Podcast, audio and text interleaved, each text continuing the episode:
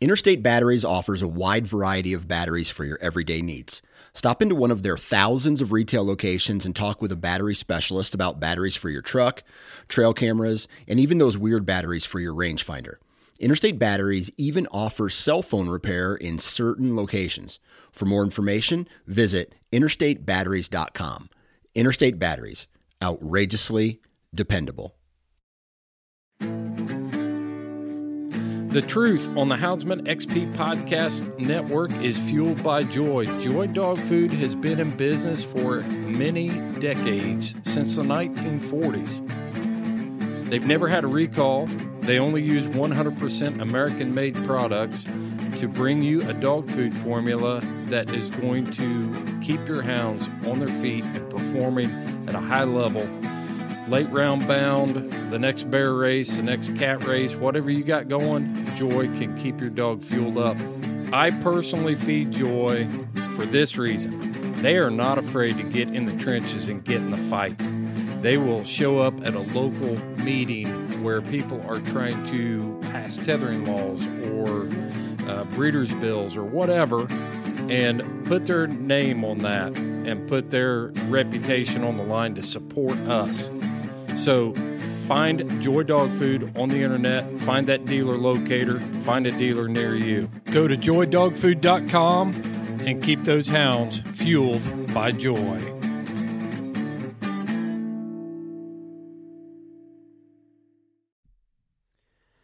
All right, ladies and gentlemen, welcome to the Truth on the Houndsman XP podcast network. And today I'm lucky enough to be joined by Mr. Colby Reagan from North Carolina. Colby, how you doing, buddy? Doing good, Josh. How are you? I'm doing great. Uh, we're going to just talk dogs for a little bit, Colby, but you kind of had a unique story that you gave to Chip out there at Autumn Oaks is one of the reasons I, we first talked. But uh, you're a coon hunter, of course. Uh, you recently delved into the realm of competition coon hunting. And so we'll talk about that, but let's talk about, you know, where it all started, how'd you get your start coon hunting? Did somebody somebody help you along like most of us, I assume, and you know the area that you're in, all that stuff. Give me give me some background. All right. Well, uh, I guess where I started coon hunting at was uh, I got my first interest in hounds really whenever I was seven. There was a man that lived up the road, and my grandparents told me he had hound dogs, and I didn't know him, so I was about seven, like I said, and I would slip up there whenever he wasn't home, and I would sit in his dog lot, and you know, he had bear dogs, and I'd pet the dogs and hang out and stuff. But you know, I'd hang out for a little bit, and then I'd leave. But uh, it took about a year before, you know, I was a little kid and I didn't know him, so I had to get some courage up. and Went and spoke to him. So you was just and, over there uh, sneaking into his yard, petting his dogs while he wasn't home. Yeah, I'd slip down through the woods and come up the in the backside where nobody could see me. You know, that's it. but uh, so I just, you know, kind of I liked the dogs and stuff, and then I got to talking to him, and he was more of a bear hunter. He didn't coon hunt much. Um, he's what you know what really got my interest going in hounds. But he once we became friends, uh, I wanted to go coon hunting because you know he just bear hunted when season was in. Right. So he turned me on to a, another old fellow that lived. He would take. There would be eight, nine, twelve, you know, young guys out there going coon hunting with this guy, and he was a had black and tans, and there'd be that many dogs at least. what was his name? Uh, Bobby Corn yeah. was the man's name um, that I started coon hunting with. Um, he was, you know, he was a great fella. He would take, you know, kids and I'd bother him to death, you know, calling him, you know, we're going to go to, yeah. every, every night I'd be on him about it. What was the experience like hunting with all them other youngsters and Bobby and all those dogs at one time? Oh my gosh, it was, it was crazy, you know, cause nobody in my family hunts really. I mean, there's some deer hunters stuff, but not really. And then in my immediate family, nobody is hunters. And yeah. so I was kind of the oddball and uh, so yeah, it was just completely off the wall. you know, I loved it. I absolutely loved it. Was uh, you said not your family's not big hunters. Uh, what took you to the outdoors in the first place? Because you know you get a few. There's most of us are like me. You know, my dad wasn't a big hunter, but my grandfather took me, and we grew up outside hunting, fishing, trapping, the whole works. And most people that are in this sport, or you know, are the same way. But not very many come from you know a lineage of people that aren't you know in the outdoors a lot. Um, well, my grandparents kind of lived in the country, and I would, you know, as much time as I possibly could, I would spend over there whenever I was really young. Yeah. And, you know, I, I kind of got into trapping first. I bought me a trap from a yard sale, you know, like Yeah, five dollars or something, and uh, got into trapping because I don't know. I just wanted to catch stuff, and you know, I thought Yeah. it was cool. So that's really how I, you know, that was your that was your there. fir- first foray into catching a self sufficient lifestyle in the outdoors. I was the one trap at a garage sale. Yeah, that was it. That, that little two door. Never could catch a coon in it. It wasn't strong enough to keep a coon. but, and that's really how I met the man up the road. As I took the trap up there and see if he could, you know, help me fix it. You know, Yeah. but as you- as you grew up and you was going coon hunting with your friends and and and Bobby and stuff, what did your parents think all that?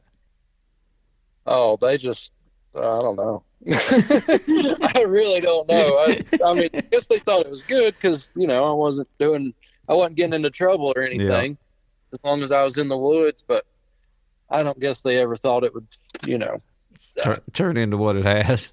Right. Yeah. Yeah. Exactly. When did And- you uh when did you get your first dog?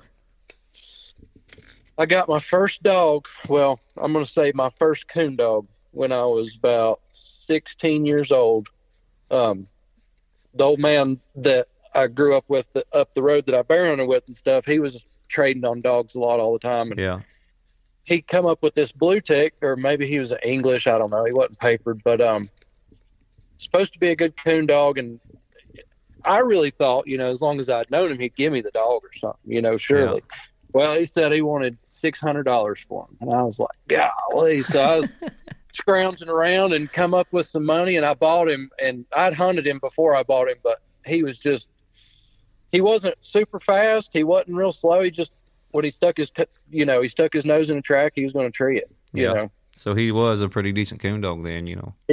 he was. He really was. The, I actually went to one competition hunt a long time ago with him, and I think a buddy of mine had a dog the same age that had died, and he said, "Here, just use these."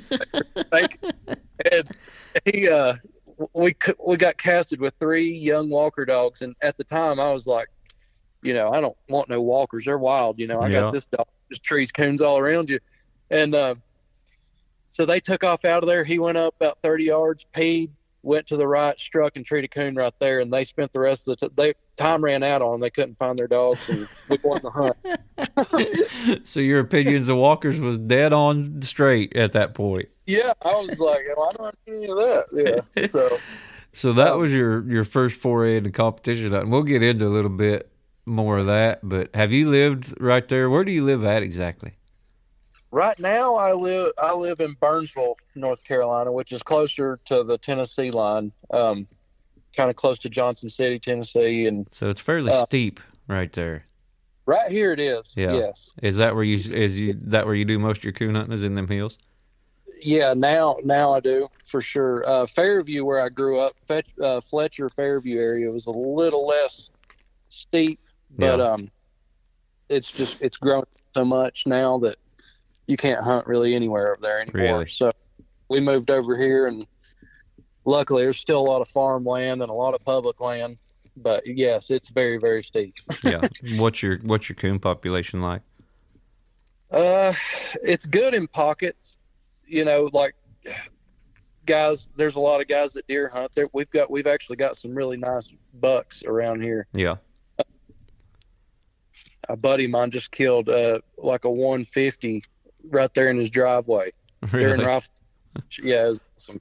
Um, so they'll get pictures of 10, 12 coons in one, you know, at one time. But like I said, they're in pockets. Yeah. So if you find them, you're in them. If not, then you're gonna have to go hunting for them.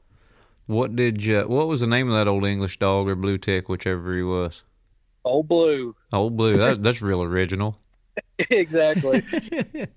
I kept him a really long time. I kept him probably oh every bit of eight years. Yeah. So he was probably what two, three, four years old whenever you got him. No, I think he was older than that. I think Really? he was probably three or four when I got him. Yeah.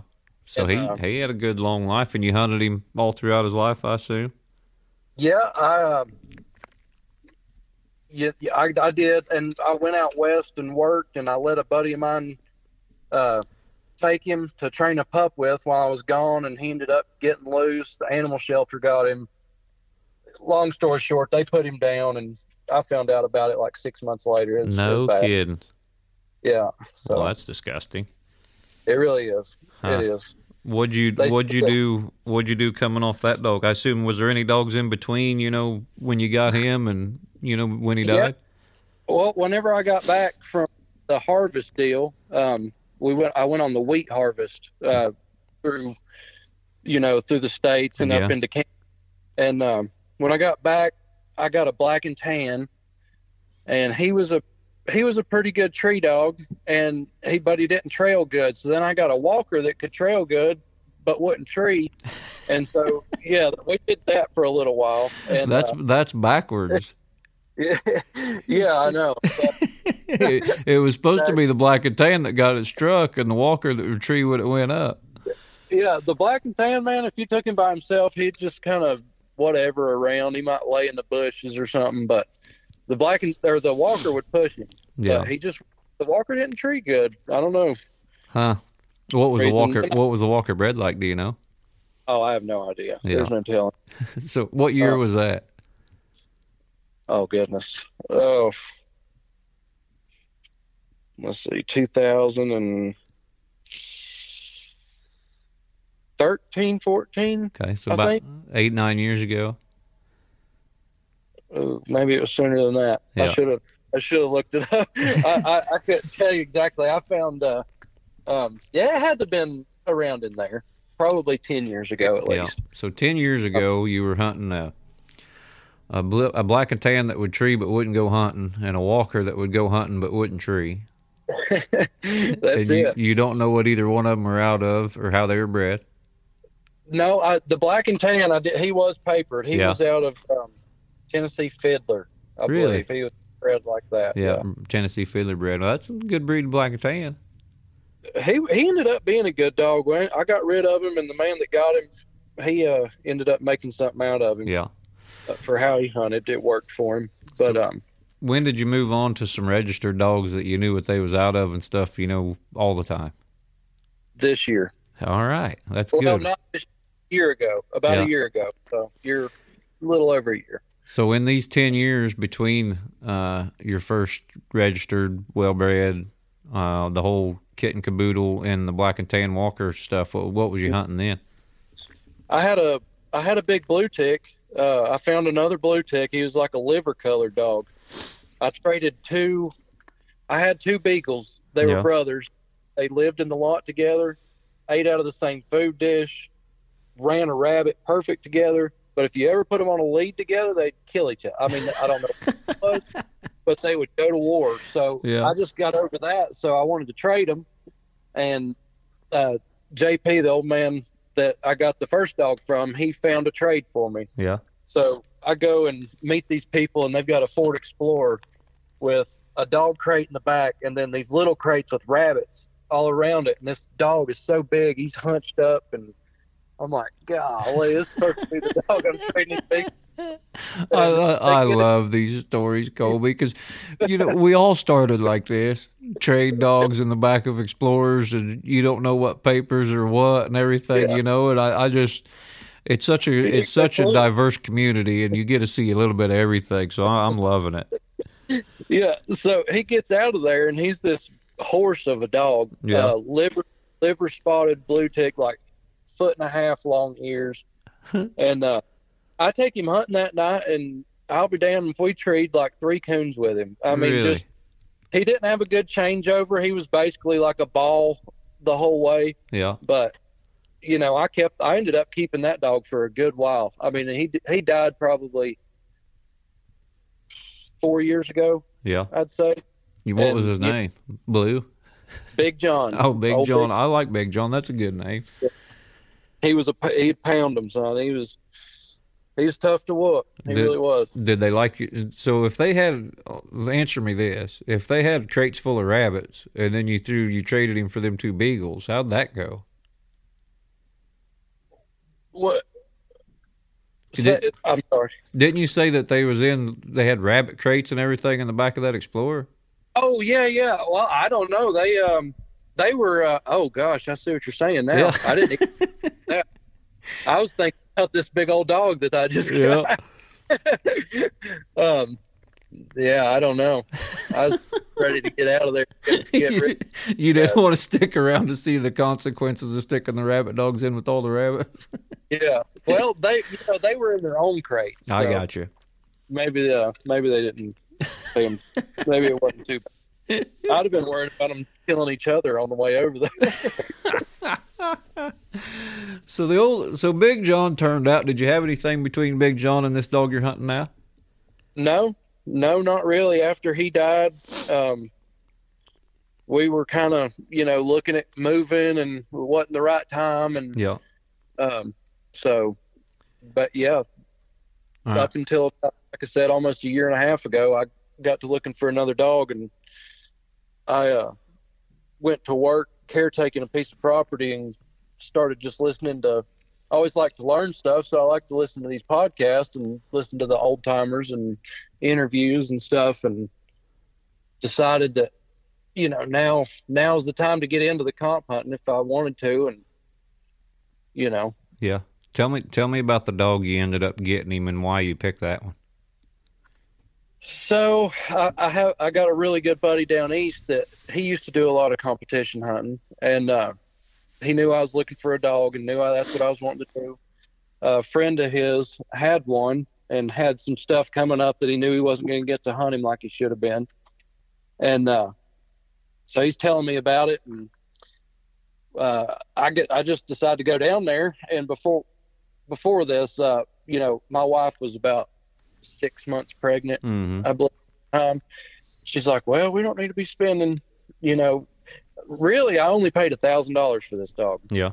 which, you know, knowing what I know now, I thought that was a ton of money, which it still is a lot of money. It is a lot of money, but when you figure that you were getting old liver colored blue ticks out of Explorers and you know trading for this and that, you know, and it's it is. I mean, to be real honest, I don't want to make light of it when people try to get into this, but a thousand dollars is a big chunk of change to spend on a dog.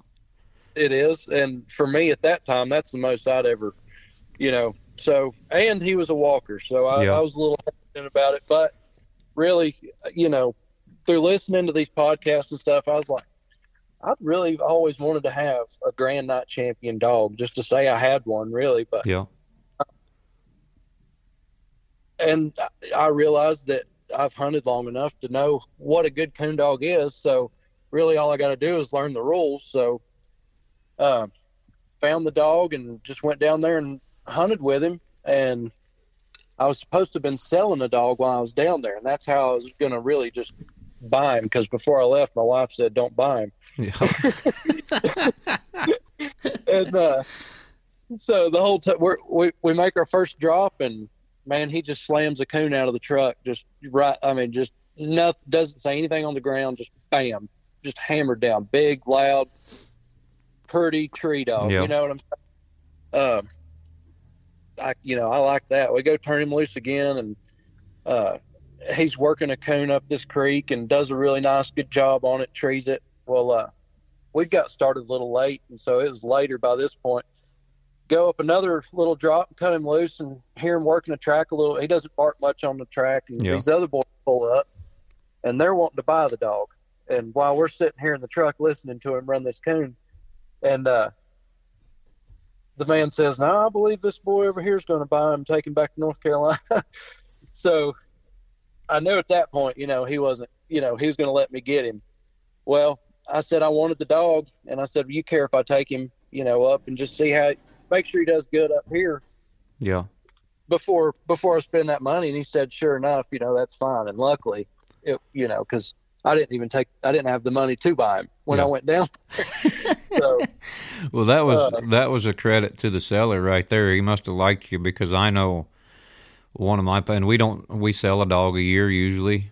You know, I I, I will move a young dog that don't quite suit me, but they're not taking him home.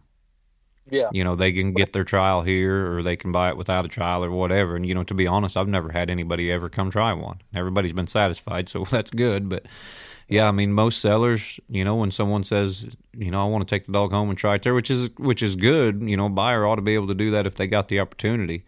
But uh, most sellers ain't going to do that. yeah. Luckily, my my other friend that lived down there, he had vouched for me, and they're Yeah, you know they're pretty tight. So good, good. So you got him, you got him home, and he looked pretty good. looked good. Start went to hunting him, and uh, at first, you know, I was getting lessons and learning this dog, and I'd never hunted like a high powered dog like this at all. Yeah. You know, used to old blue like Yeah. Uh, well, well, you talk about that because I try to explain that to people on through the podcast and, and through you know whatever that there is difference and there's levels to caliber of dog, and that just going out and treeing a coon and doing all that stuff is not enough. You know when you when you want to up your game a little bit and start competing with some of these guys. I mean, I assume you knew that before you got the dog, but did it kind of dawn on you a little bit as you got to hunting him? Yeah, um, you know, I'd seen him do really good on three coons down there and brought him up here, and he did good on a few. And then he was doing such a good job on him. Well, he went to missing a little bit, or you know, he was taking Yeah. chances. Uh, he he lays a lot of coons up uh, when they're not moving, and he can work a good track. You know, he can work a track out Yeah. and tree. Um, but yeah, he was he was taking a lot of chances, and I was killing. You know, it was first. It was the first kill season that I had him. So Right. we started coons to him, and then he just went crazy. You know, just Mm-hmm. every tree in the woods, and um, ended up. You know, I just I didn't know what to do, so finally I just take him, pull him off the tree, recut him, and only praise him whenever he had coons, and it worked out pretty good. He's a pretty smart dog. Yeah, yeah, and I Um, mean that's when you look at dogs that are that are having accuracy trouble that didn't at one time. There's usually some. It's usually a training issue. You know, it's usually an environment issue or how someone's doing something with the dog. And credit to you for seeing that. You know, we were raining too many coons out to him. We need to recut him and do something different. And you know, got him fixed up. It sounds like. Yeah, he's uh he's done pretty good. He went on a streak there for I mean we've we've you know, we've been winning Yeah. uh since I bought him really. Uh I've been learning and he's been learning and but Yeah. we have been winning, so that's that's good. We made him a PKC champion and UKC night champion this uh this past year. What uh So- tell me about your first hunt with him. Was you was you a little tentative? Was you relaxed? Were you nervous? Oh, I was nervous. I still nervous. I still get nervous, and none of my buddies like I've got. I've got one one good coon hunting buddy that we've we've been friends for a really long time, and we've always coon hunted together. And really, him and I are the only two that have stuck with it. And he wasn't big into competition hunting either until until I got this dog, and he didn't have a good coon dog at the time. And I was like, well, let's just, you know, he's too much for me just to hunt Yeah. by myself. So, you know, he stays here half the time and he's over there half the time, and that's the only way we can keep him hunted up. You know. Yeah. What what'd your first cast go like with him? Oh, oh gosh. Let's see. I think he did pretty good. I didn't win my first cast. So you you've won so many casts this year that you can't hardly even remember your first one with him. I, I think I was too worried about just calling it. I yeah, it kind of went like you know I tried to call him, and I said, Do "You got me right through there," and then he said, "Tree my dog." Yeah, I got you. Yep. Um, but yeah, it's just the lessons. You know, that was What what was your mindset going into that? Because one of the reasons I wanted to talk to you is uh, you had mentioned that you know the podcasts that we do and others do are one of your inspirations to get into the competition side of it. And when we started the truth, I don't know how many couple years ago I think I've been doing this now. When we started the truth, it was basically the premise that me and Chris Powell talked about was let's put competition coon hunting on the forefront and try to dispel some of these rumors about uh, you you've seen them just like I have. Everybody cheats. The dogs aren't any good. I've seen grand nights that couldn't tree a coon, and you just and it's usually from guys that haven't went out and even tried to experience what what it's actually like, or they went out with a mindset that with that mindset, you know, and then just completely had a bad time doing it. So I mean your mindset going in to these first casts and how you took, you know, getting out handled or getting out what as a lesson is kind of the point behind all uh, of what we're doing. So, I mean, I'm just liking to hear that part of it as far as, you know, how you looked at this going into it. Yeah, I, I basically, really, I just knew that I had to study the rule book and some things that, you know, I was like, I knew it was in the rules, but I wouldn't know where to apply it. Right. Um, uh, but I never had got, you know, I never, I don't think I've ever just gotten outright cheated. Yeah. But I can see, you know, I definitely was, you know, luckily I got to hunt with some guys that taught me pretty good, so I had to learn pretty quick on some things. Well, I mean, uh, you've already seen the difference between being outhandled and cheated. Yeah, definitely. You know, Um, and some people can't differentiate the two. yeah, exactly. And you've have, you know, you have casts that are a little easier, you know, a little easier going than others. Uh, but as long as you just, you know, read that rule book and call your dog for what he's doing, that's really all you can do. Yeah. So, What uh, Uh, what about your first win? Do you remember your first win with him? yeah, our first win was a fifty-five dollar open event. Yeah.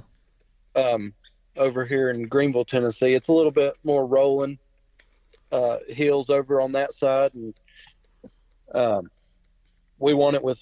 I'm pretty sure it was 175 plus. We just treed one coon and got struck second. Uh, had our own tree, and it, you know, time we got around there to him, he, uh, you know, hunt was over, and that was it. You Yeah. know. Was that a, was that a pretty good feeling when that stopwatch went off there at the end of that cast?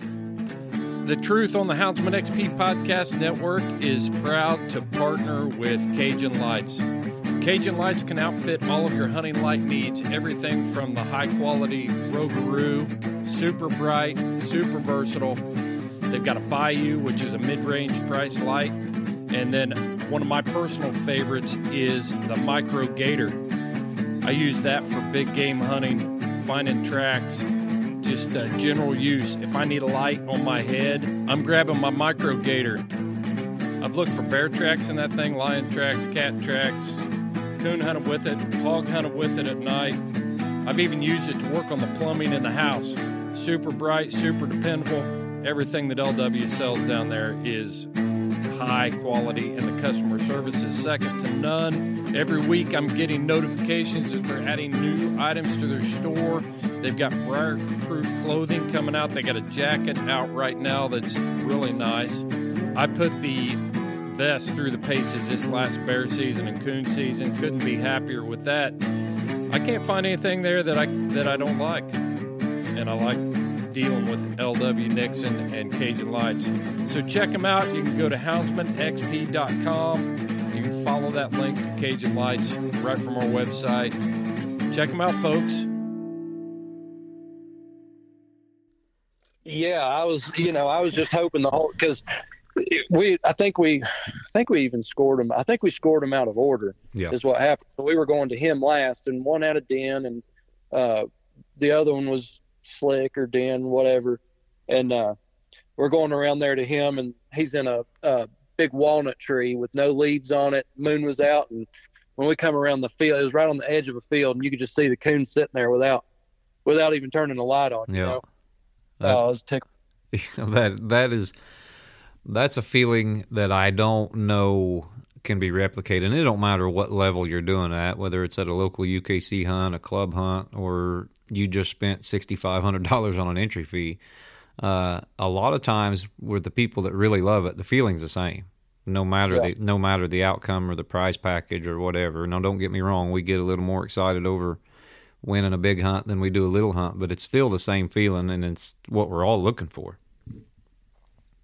Yeah, it's. I, yeah, I, I really like it. I didn't think that I would like it as much as I do, and now it's become like it's a it's a thing. You know, Yeah. I'm looking at the book, or you know, looking online at the pro hound, seeing when the next hunts are, or which what's close, and um, I got a pretty good partnership. I can't can't complain. My buddy uh, Trent Hensley, he helps me a lot with it, and when I can't go to the hunts, he's taking him and uh, just doing good with him. Yeah. Well, one thing I did want to ask you, what did your wife say when you brought that dog home? Oh man, I told you not to bring that dog home. And I said, well, well, I've got him now. We're gonna have to send him a check for him to send me the. pack. I actually think I hunted him. I want to hunt with him before, like I think it was the it was the second or third hunt that I was in that we won. I think it was the second. So yeah, you guys went Yeah. went straight at it then. Yeah, we were ready for it, you know, and Yeah. luckily, buddy, I gave him. I had an extra rule book, and I got him. What was funny was he was on the fence about it, and I said, "Come hunt with this dog," and I, that's whenever I was trying to talk him into being a partner with me Uh-huh. because I couldn't hunt him as much as he needed to be. So he comes over here, and the man I bought the dog from swore he'd never run a deer. While we were trying him out that night, a pack of deer dogs came through, and he never, you know, never varied anything. Well, the first night he goes to hunting with me, he hits a hot deer track. It had just snowed. I, and he still hasn't done it since. But he run that thing about three good loops, and it just dumbfounded me. And you know, he's he's like, "Yeah, really? You want me to go in with you on this Yeah. dog?" That's what they usually do. Right when you really need them to look good, they do something like that. yeah, craziness. Well, that's But- good. I like a dog that'll get a little trashy and wild every now and then. Yeah, I think he might have done a little bit of that at me at the Grand American too. Yeah. Uh, he did something funny in there. I don't know. Tell me about you talked about how your first cast you had a tree off to yourself. Um, was the dog naturally independent whenever you went to putting putting him in the cast or putting him with dogs? Uh, did you guys do anything different with him as far as you know while you were hunting him to encourage that or discourage that or whatever? No, he was. Uh, I mean, he's been pretty much, pretty much naturally independent. You know, if it's, he'll tree a coon out of the truck uh, with everything if he trees it first, Yeah, and if he doesn't, then he's gonna pout around a little bit. Um, but usually he'll get on out of there. yeah. You know, expect out of the truck. Naturally, Uh, naturally, natural independence or natural. Well, I mean, there's a difference. Uh, in, in my opinion, an independent dog will tree with other dogs a lot. You know, if another dog strikes a track, trees it in front of them. You know, if they're running that same track, they just don't know that dog's there or care that that dog's there. And so that would be. But a loner, a natural loner, has a tendency to pout when he gets beat. And you know, all, all of ours are very similar. Con does it scent, rain, shock, duds. You know, a lot of them when they get if they get beat on a track, you know, they hang out just a little bit too long before they get the heck out of there. Yeah, yeah, that's that's the same way he he does there. Yeah, and that's But just he- something that comes with the territory, I think. Yeah, he does. Um, he's pretty good about hunting too. I mean, as far as when you cut him loose, he hunts the woods you turn him in. Yeah, Uh, if, if there's nothing there, I mean, if there's a coon there, he'll tree it. But if there's nothing there, he's gonna he's gonna peel out and you know he's gonna go find a coon somewhere. He's gonna he's been doing pretty good about it here late. The coons have been kind of on oak ridges and stuff. and uh huh. He knows where to get around to find them and make something happen. What about his uh, his recut? You know, because that's a big deal. Competition hunting. You know, you're pulling him off a tree, and you know a lot of times there's going to be a coon in it, and especially if a dog's been getting you know a lot of coons killed to it or something like that. You know, the recut can be difficult. Some of them are just naturally not good at it. Was he pretty good at it from the get go? whenever we were killing coons to him, no, it was it was hard. Yeah. Um, It was. I, it was something I had to work on. I basically had to cut him. I would cut him. I think I, I think I heard it on maybe your podcast. I believe on one of them, but I would cut him off the tree and stand at the tree Yeah. and not let him come back in. And he would come back in. I'd just have a you know a switch ready. You know, Yeah. I wouldn't. You wouldn't have to get on him hard. Just shake it at him and talk hard to him and get on out of there. Yeah, But and he picked up, he hard. picked it up pretty quick. Yeah, yeah, he does. I mean, every now and then he might, you know, make a liar out of you or do something stupid, but for the most part, whenever you get him out of there, he's going on hunting again. Yeah.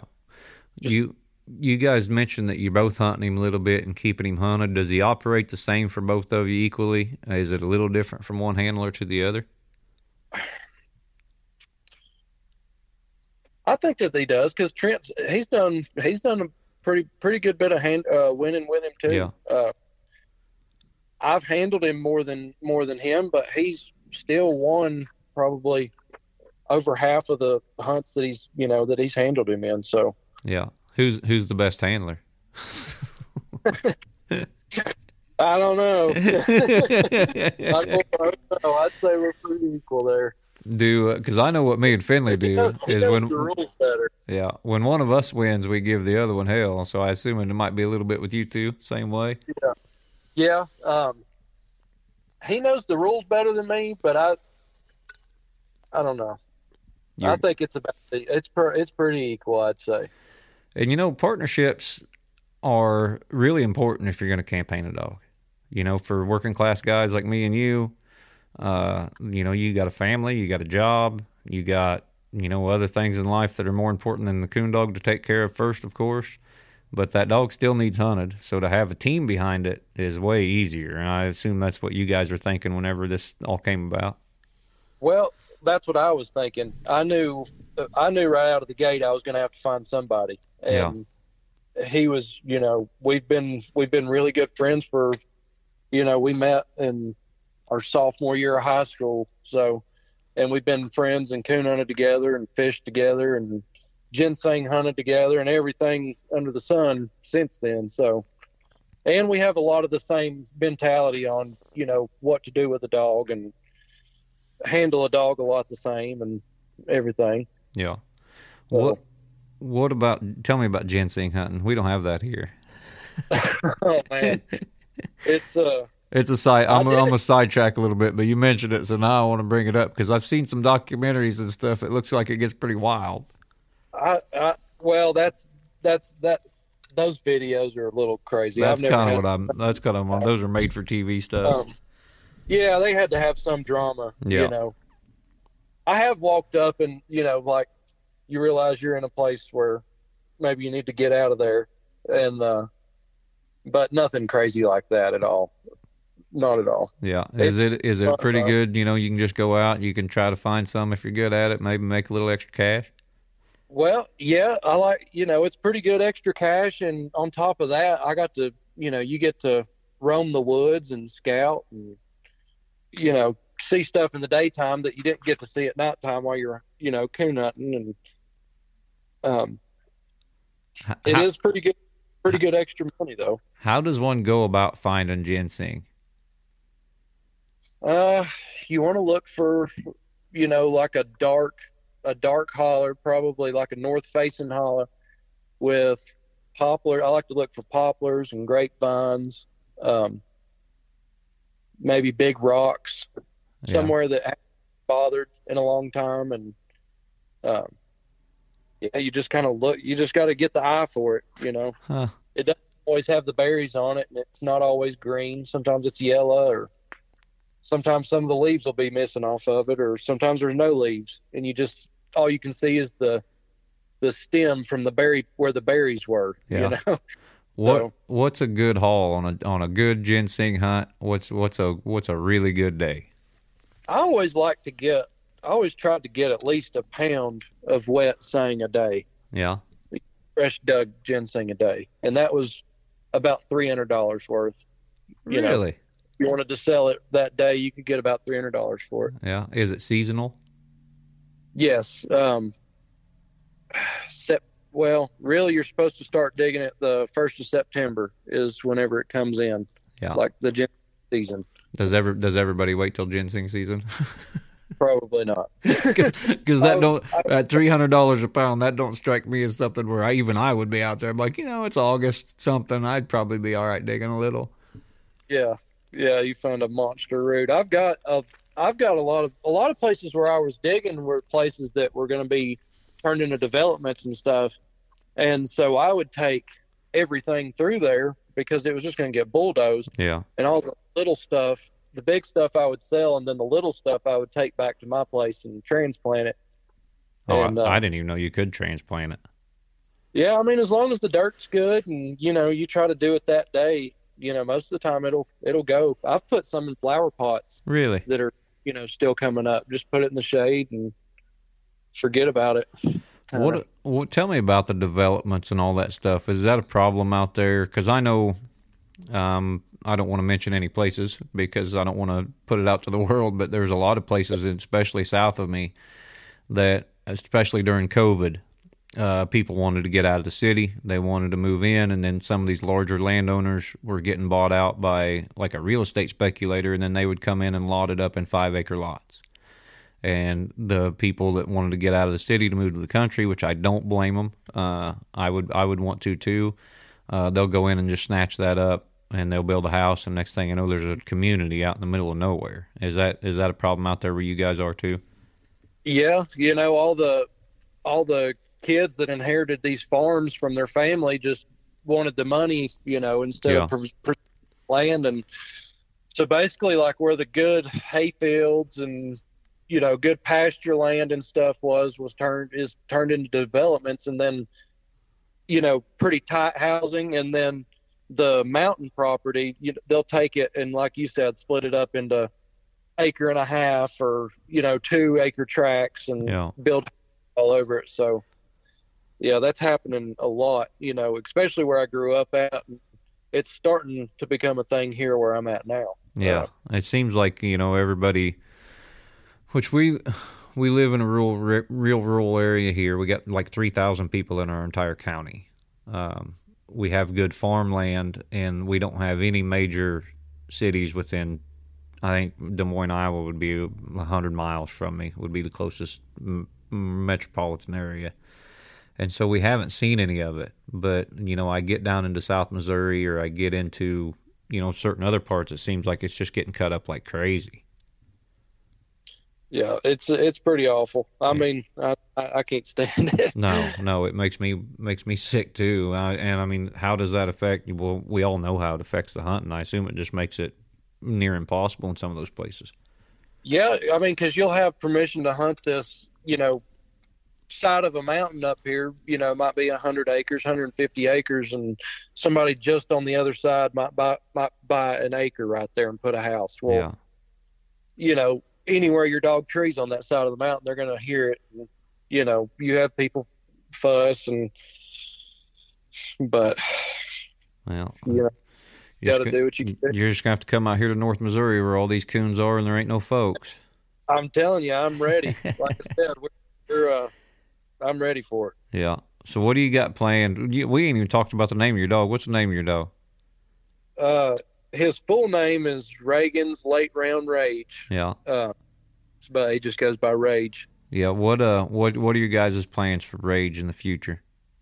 Well, I'm just going to keep hunting him. Uh, I'm wanting to grand him out and uh, just I, I really like the PKC hunts. I kind of if I like to hunt UKC local, but if I'm going off far to a hunt, I want to have a winner. Yeah. you know um so but yeah you know we've uh, we've hunted a few pro classics and uh didn't do great at all in the first one uh rage was a little too interested on a female that was there and uh the second one he did decent in but we didn't win it but we're to keep on keep on with it uh we've kind of been looking for some i've kind of been looking for a female uh I'd like to. I'd really like to get something out of him before he. If I breed him now, you know, and I raise a pup, you know, he'll be to see if they're any good. I don't want, don't want him to don't want to wait too late. So No, and I, I agree with that. If you got a dog that you like, because you know just as well as I do, anything can happen. You know, especially with, I assume Rage is a fairly hard hunting dog. Uh, Yes. You know, you're going to have roads, you're going to have, you know, you know, a GPS malfunction in the mountains, and all of a sudden you're having a hard time hearing your dog, and you can't find him. You know, anything could happen. So I always encourage people that if you know for sure at one point you want a pup out of this dog, uh, just go do it. Just get it Yeah. over with. I know sometimes guys are worried that it's going to affect the way they hunt, uh, and it does sometimes. It does mess with the dog a little bit, but uh, the guys that are really worried about that are the guys that you can usually just go pick up another dog at any. And anyway, Yeah. Yeah, I definitely don't know if I could uh I don't it would be hard to find another one like him. I mean, he's he's picture perfect.